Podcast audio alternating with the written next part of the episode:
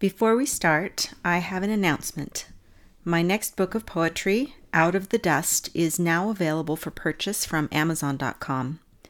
Out of the Dust is a collection of poems inspired by the Book of Mormon and is generally concurrent with the weekly readings in the Come Follow Me resource published by the Church of Jesus Christ of Latter day Saints. I'll repeat this reminder at the beginning of each episode throughout November and December, during which Out of the Dust will be on sale for 50% off regular price. That's just $6 per copy for the paperback version. That's Out of the Dust, Book of Mormon Poems by Merrijane Rice. I hope you enjoy it.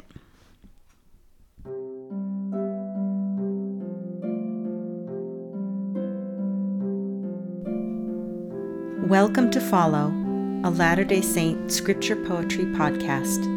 My name is Merrijane Rice. Thank you for joining me today. The reading this week is Revelation chapters 1 through 5. The poem I'm sharing today was inspired by the vision that John recorded in the book of Revelation, specifically the parts recorded in chapter 1, verses 10 through 15, and chapter 10, verses 8 through 11. If you'd like to read along, you can find this poem on my website at merrijanerice.com. Let's begin. Revelation God usually whispers, skillful author shaper of story, he foreshadows, never gives away. But in this vision, he roars, abrupt as lightning, intense as liquid metal or melted glass, tremendous as thundering waterfall.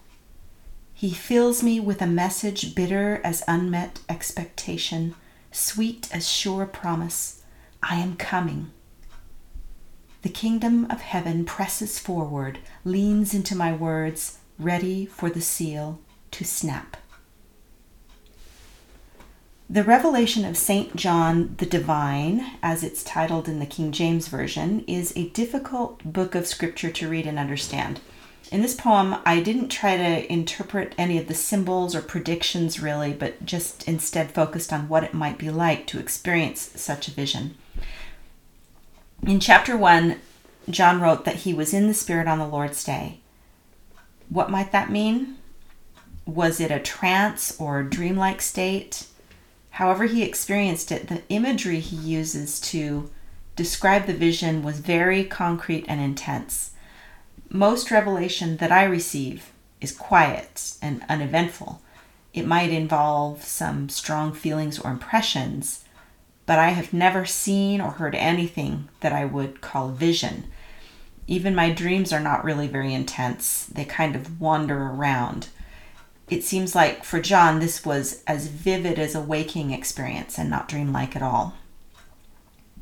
The Lord appeared to John in what looked like the temple in Jerusalem, even though John was in Patmos at the time of the vision.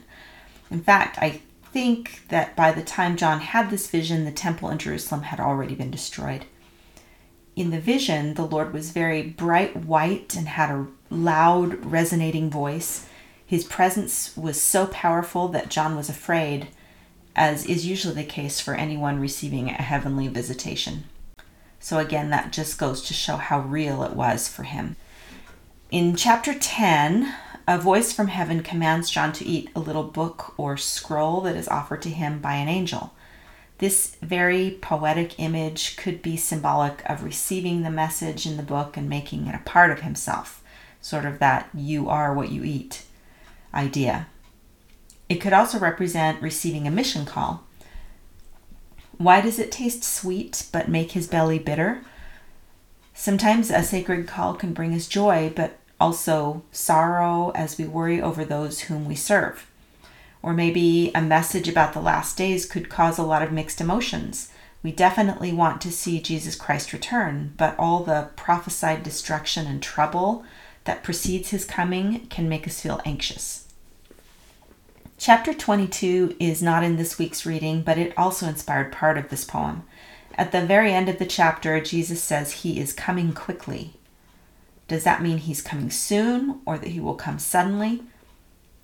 I often wonder if John or any of the early saints even guessed how long it would be until these prophecies were fulfilled. In every era, believers have tended to think that the end times were just around the corner.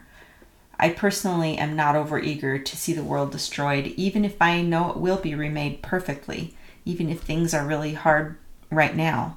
I hope the Lord will extend these days of probation so I have time to keep repenting and help my loved ones to repent as well. Now I'll read the poem for you again. Revelation. God usually whispers, skillful author, shaper of story, he foreshadows, never gives away. But in this vision, he roars, abrupt as lightning, intense as liquid metal or melted glass, tremendous as thundering waterfall. He fills me with a message bitter as unmet expectation, sweet as sure promise. I am coming. The kingdom of heaven presses forward leans into my words, ready for the seal to snap. That's all for today. You can find more of my poetry at facebook.com slash Latter-day or visit merrijanerice.com. That's M-E-R-R-I-J-A-N-E rice.com. My contact information is in the show notes. Thank you for listening. May your time spent in the scriptures this week be rewarding.